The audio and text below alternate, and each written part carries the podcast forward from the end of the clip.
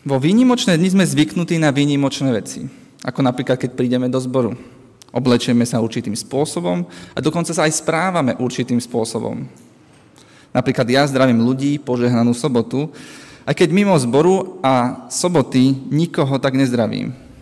Ešte som nik, nikdy nikdo, nikoho nepozdravil požehnaný pondelok. A keď sa nad tým tak zamyslím, tak vlastne ani neviem, čo tým myslím, keď poviem požehnanú sobotu. Myslím tým že mu prajem, aby ju mal peknú? Alebo aby zmenila jeho život k lepšiemu? Alebo tým iba oznamujem, že sobota je požehnaná bez ohľadu na to, či dotyčný bude mať pekný deň alebo nie. Popravde, dneska som veľa, veľa z vás pozdravil požehnanú sobotu. Keď som sa rozprával s niektorými bývalými adventistami alebo ľudí, ktorí veľmi často kritizujú adventizmus, tak mi veľa z nich povedalo, že im vadí práve toto. To, že sa na niečo hráme. Že sme tu iní ako doma alebo v práci. Že do zboru sa pekne vystrojíme, na každého sa usmejeme, všetko robíme také pekné, ale keď prídeme domov, tak sme iní ľudia. Že v skutočnosti nie sme takí, ako sa prezentujeme. A teda, že im to pripadá ako jedno klamstvo. Preto na mňa prišli otázky, na ktoré som ťažko hľadal odpoveď. Prečo ľudí zdravím požehnanú sobotu? Aj keď neviem teda, čo to znamená. Prečo nosím oblek, aj keď jeho zmysel mi uniká? Prečo sa ľudí, na ľudí usmievam, aj keď som smutný? Prečo sa tvárim, že sa nič nedeje, aj keď v skutočnosti mi niečo vadí? Neviem, či si pamätáte ešte na mýty, o ktorých sme spolu rozprávali. Hovorili sme o nich v kontexte knihy Genesis. Mýtus bol príbeh, ktorý nemal hovoriť v prvom rade nejaké morálne ponaučenie, ale mal nám povedať o tom, kto naozaj sme. Odkiaľ pochádzame, aký je náš osud. Vtedy sme hovorili o príbehu stvorenia z prvej knihy Genesis a o mýte alebo príbehu z knihy Atracházis, kde sa hovorilo o tom, že sme, že sme stvorení ako otroci. V knihe Genesis sme ale otroci neboli, ani obete, ale boži, boli sme Božie obrazy. Boli sme tí, ktorí boli schopní a určení k tomu, aby sme vládli. Aby sme Boží poriadok vnášali do stvorenia. Boli sme zodpovední za to, ako vyzerá zem. Dnes si otvoríme jeden z najdôležitejších príbehov z knihy Genesis. A ten sa nachádza v 3. kapitole. Dôležitosť tohto textu sa odvíja od jeho úlohy. Keďže sme hovorili o keď sme si už teda hovorili o starých mýtoch, alebo ako ich my voláme príbeh, príbehy, tak tieto príbehy majú niečo, niečo, bez čoho by príbehmi neboli. A to, čo robí príbeh príbehom, je, je zápletka. Tu sa ale nenachádza zápletka len pre túto knihu, alebo pre túto kapitolu. Táto zápletka nás bude sprevádzať nad celou Bibliou, či už explicitnej alebo implicitnej podobe. Preto si teraz prečítame tretiu kapitolu knihy Genesis.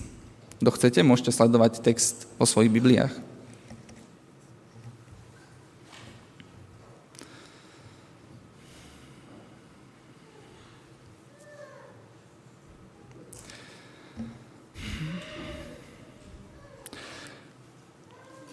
Had bol najlstivejší zo všetkých polných zvierat, ktoré utvoril hospodin Boh.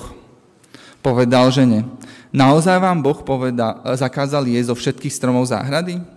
Žena mu odpovedala, ovocie zo stromov v záhrade je smieme, ale o ovoci stromu, ktorý je uprostred záhrady, Boh povedal, nejedzte z neho, nedotknite sa ho, aby ste nezomreli.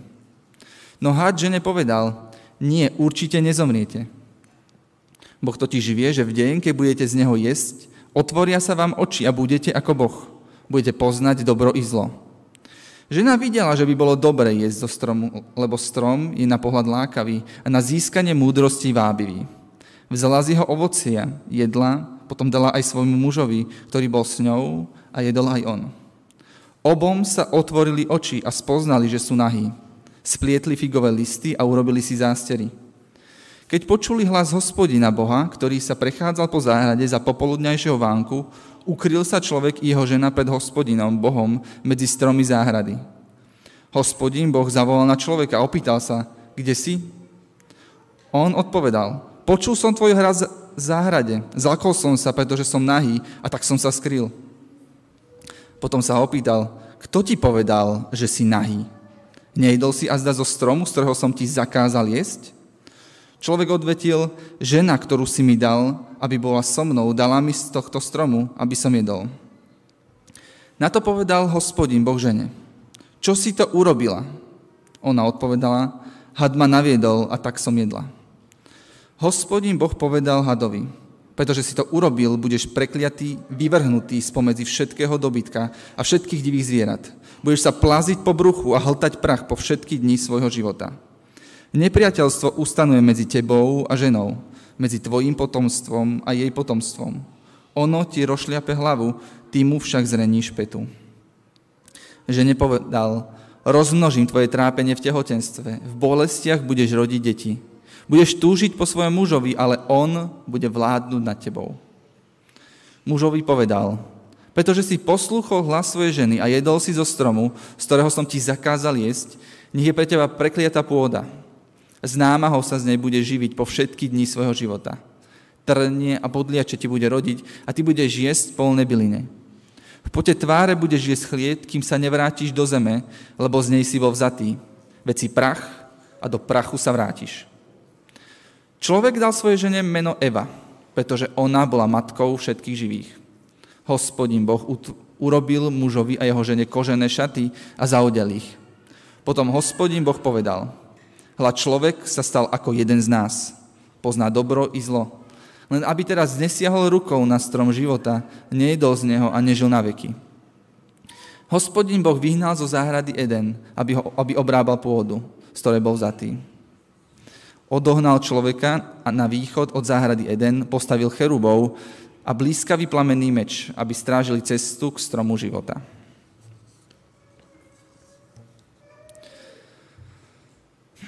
Rovnako ako minulé kapitole, tak aj teraz tu máme niekoľko motívov a symbolov, ktoré nám rozprávajú o prapodstate človeka. Hlavným námetom tohto príbehu je pád človeka, a teda jadro toho, prečo v našich životoch trpíme, Prečo strádame, prečo sa bojíme, prečo nariekame. Tento príbeh nám chce povedať, čo je našim problémom. A aby nám o tom mohol povedať, tak je tu rad symbolov. Na to ale, aby sme mohli pochopiť tento príbeh, tak najprv musíme ho čítať tak, ako ho čítali tým, kým bol napísaný. A teda starovekí Židia. To prvé, čo si musíme uvedomiť, je to, že, že toto nie je začiatok tohto príbehu. A teda väčšina motívov nepochádza z 3. kapitoly. Väčšina sa nachádza v druhej kapitole a niektoré sa nachádzajú aj v prvej. To, čo si musíme uvedomiť z predchádzajúcich kapitol, je, že človek je Boží obraz. Že je prach zo zeme, že muž a žena sú si rovní, človek je stvorený, aby obrábal zem a to, že obaja boli nahí. Všetky tieto obrazy nám komunikujú, kto sme ale zároveň aj kto nie sme. Druhá kapitola napriek tomu, že končí pozitívne, nemá za cieľ nás upokojiť, ale má, na, má za cieľ nás rozhodiť. A ob, boli obaja nahí, Adam i jeho žena, a nehambili sa. Tento verš na jednej strane hovorí, že všetko je tak, ako má byť, ale zároveň hovorí, že my v takej situácii nie sme. Text tým vyvoláva napätie a dá a teda aj očakávanie, že sa niečo zmení. Pretože ak by niekto do tejto modlitebne prišiel nahý, tak by nás to veľmi vyrušilo. Zakrývali by sme si oči, pozerali by sme sa inám a tí odvážnejší by ho zobrali a vyviedli ho von z modlitebne. A my by sme boli za to veľmi vďační. Preto, keď text povie, že boli nahí, ale nehambili sa, tak vieme, že takto realita nefunguje. A teda budeme očakávať, že nejaká zmena musí nastať. Hovorili sme, že text primárne vychádza z motívov z predchádzajúcich kapitol, ale predsa jeden motív je tu nový. Tým motívom je had. Had, ktorý je tiež hlavným antagonistom celého príbehu. Kontext, ale v ktorom sa nachádzame, a teda Starý Blízky východ, je oblasť, kde had bol prevažne negatívnou postavou v každej kultúre okolo Izraela. Niekedy sa síce nájde výnimka, alebo teda pozitívny obraz, ako bol medený, uh, medený had na púšti Mojžišov, ale prevažne išlo niečo negatívne. V Egypte bol symbol hada, eh, ako symbol alebo ako postava hada bol popísaný Apop, ktorý predstavoval nepriateľa proti stvoreniu a svetlu. Každý večer bojoval Apop s bohom Rá, ktorý predstavoval slnko. Ak by vyhral Apop, čiže tento had, tak by neprišlo nové ráno. V Mezopotámii príbehu Enuma Eliš, zase Tiamat, prabohyňa, ktorá predstavuje chaos.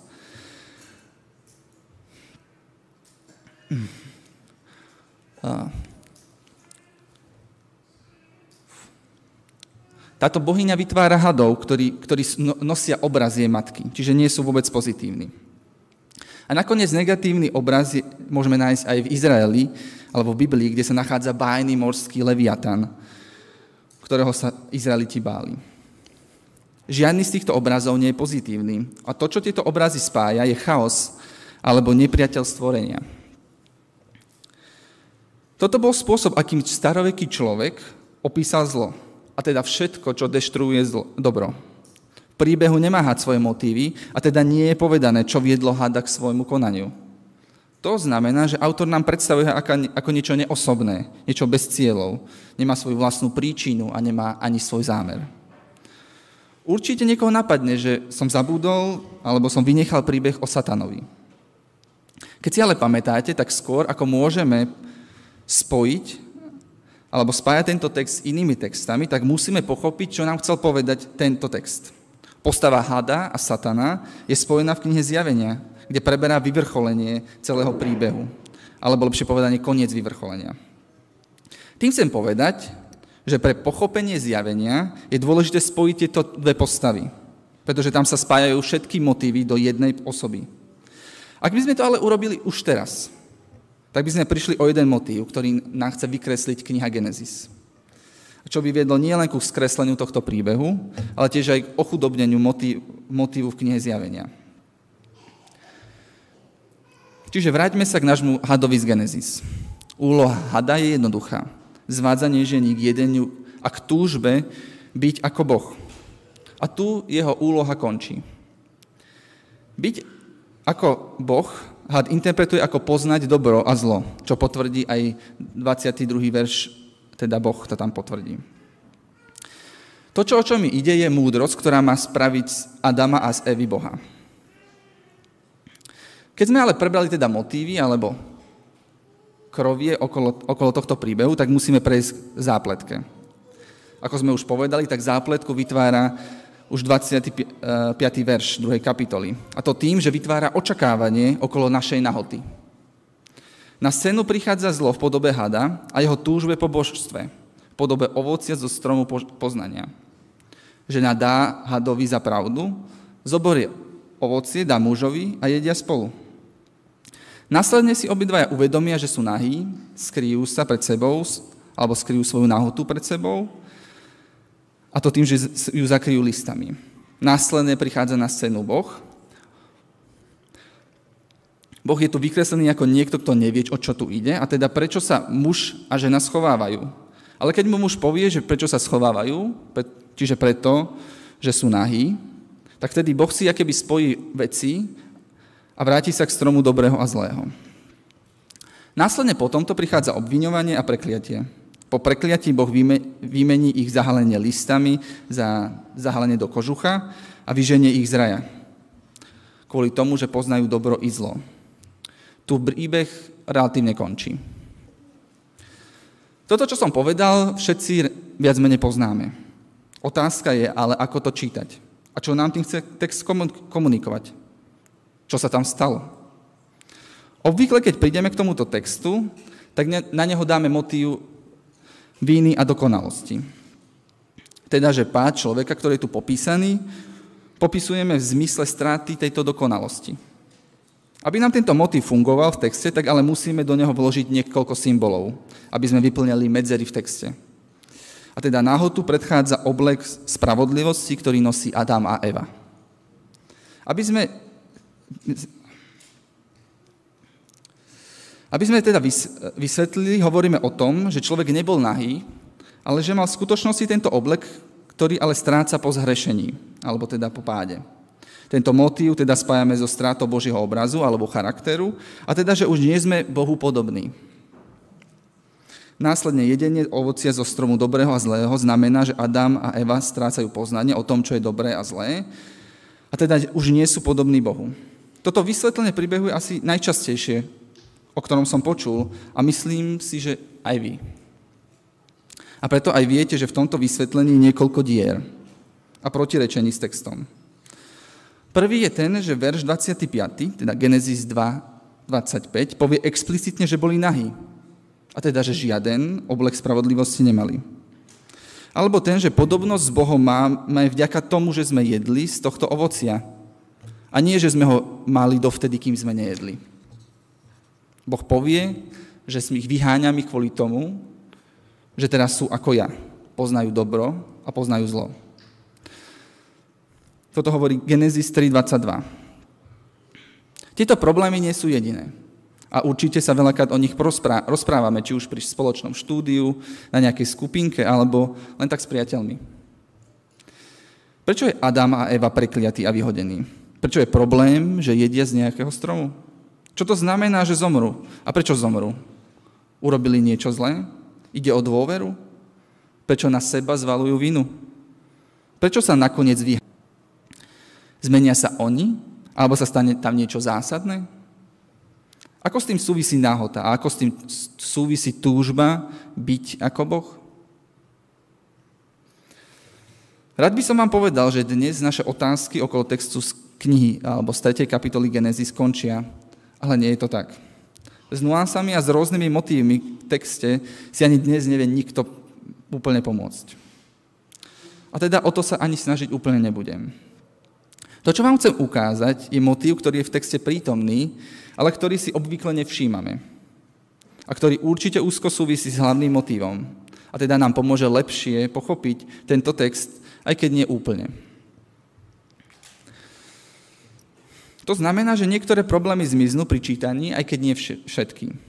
Ako sme povedali, tak niektoré texty sa ťažšie čítajú a preto do nich vkladáme rôzne vysvetlenia a námety, o čom text je. Niekedy nám ale uniká, text uniká preto, pretože nedávame pozor a preto, pretože do neho, od neho očakávame niečo, čo tam nie je. A teda dnes na chvíľu zabudneme na vinu a na dokonalosť. A keď to urobíme, zistíme, že text hovorí o hambe. Veď predsa zápletka očakáva, začína očakávaním hamby.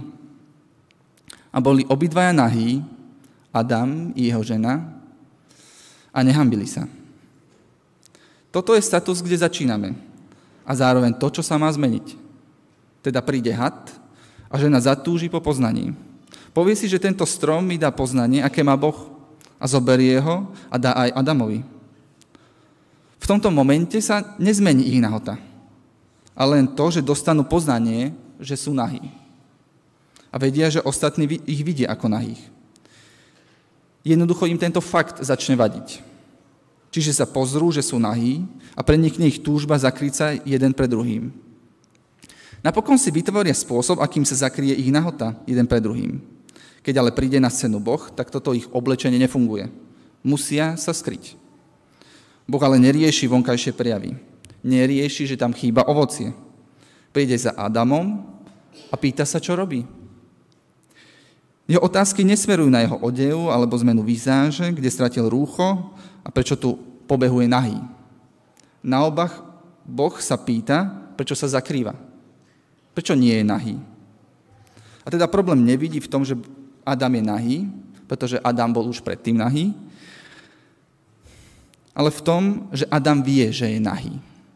Adamovi sa ale otvorili oči a zistil, že je nahý. Preto sa Boh pýta, ako to zistil. Boh tomu to povedal. Pretože spôsob, akom, akým sa mohol dozvedieť, že je nahý, Boh pozná. A je to strom poznania dobrého a zlého. A to prichádza presunutie pozornosti najprv od Adama na Evu, potom od Evy na Hada. A potom prichádza prekliate presne v opačnom poradí. Potom Boh zakrýva nahotu jedného pred druhým tým, že im dá oblečenie. Takto nebudú pocitovať hambu jeden pred druhým. Keď ale Adam počul, že sa blíži Boh, tak mu už nestačil oblek, ale išiel sa skryť. Adam sa bál Boha a teda ani oblečenie mu nepomohlo.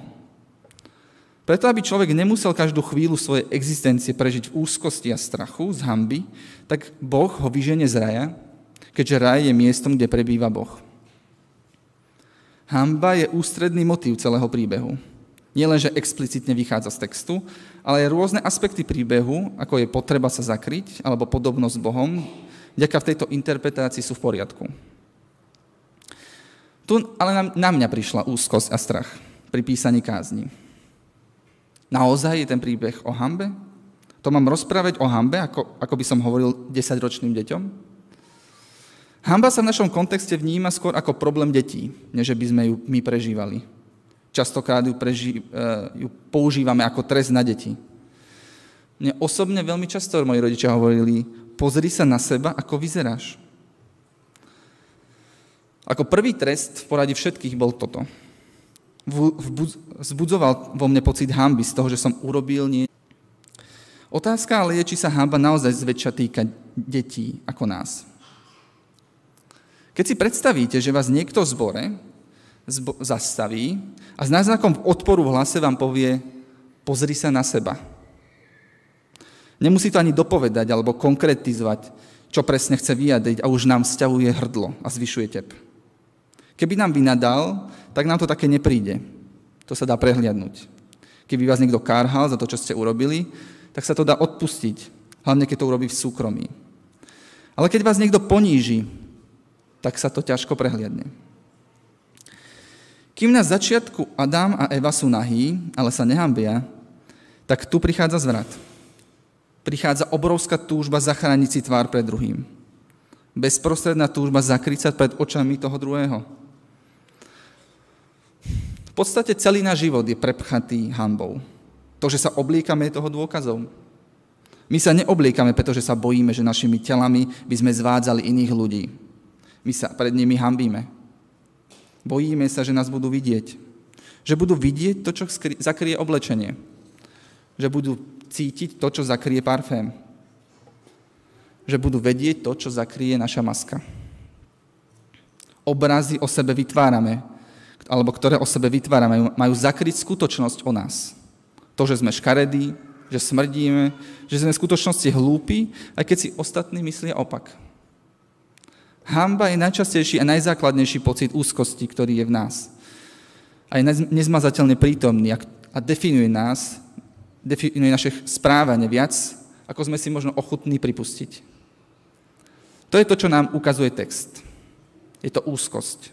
Akt úzkosti v podobe úteku. Ale útek pred čím? Adam a Eva tu utekajú pred svetkom. A my tiež. Ukrývame sa pred tým, kto by mohol vedieť, kto naozaj sme. Obliekame sa a tým zakrývame svoje nedostatky. Študujeme aby, školy, aby sme zakrli, že sme hlúpi. Uspievame sa, aby sme zakrli našu nenávisť a opovrhnutie nad ostatnými. Pred týmito ľuďmi sa jednoducho vieme skryť. To, kto je väčší problém, sme my. Klameme samých seba, že nikoho nepotrebujeme že keď som už vyštudoval niekoľko škôl, tak rozhodne nemôžem byť hlupý. Že som človek na úrovni s bohatou slovnou zásobou, s citom k etikete a kultúre. Že som dobrosrdečný ku všetkom, všetkým a odpúšťam každému, aj tomu bratovi, čo si pravidelne sadá na moje miesto, na ktorom sedím už x rokov. Nosíme toľko masiek, že už ani nevieme, ako vyzerá naša tvár. Jednoducho sme na ňu, na ňu už radšej zabudli. To ale pred kým sa nedá skryť je Boh. Z hlbín našej duše prehovára a ukazuje to, aký naozaj sme. Že v skutočnosti nemáme radi svojich bratov, že nimi opovrujeme a že naše pokusy sa vylepšiť sú len nepodarené pokusy, ako sa stať Bohmi. Že v skutočnosti sme nahí. V 70. a 80. rokoch 20. storočia prebiehal vojenský teror v Argentíne. V dôsledku na to prebiehali protesty proti stavajúcej diktatúre.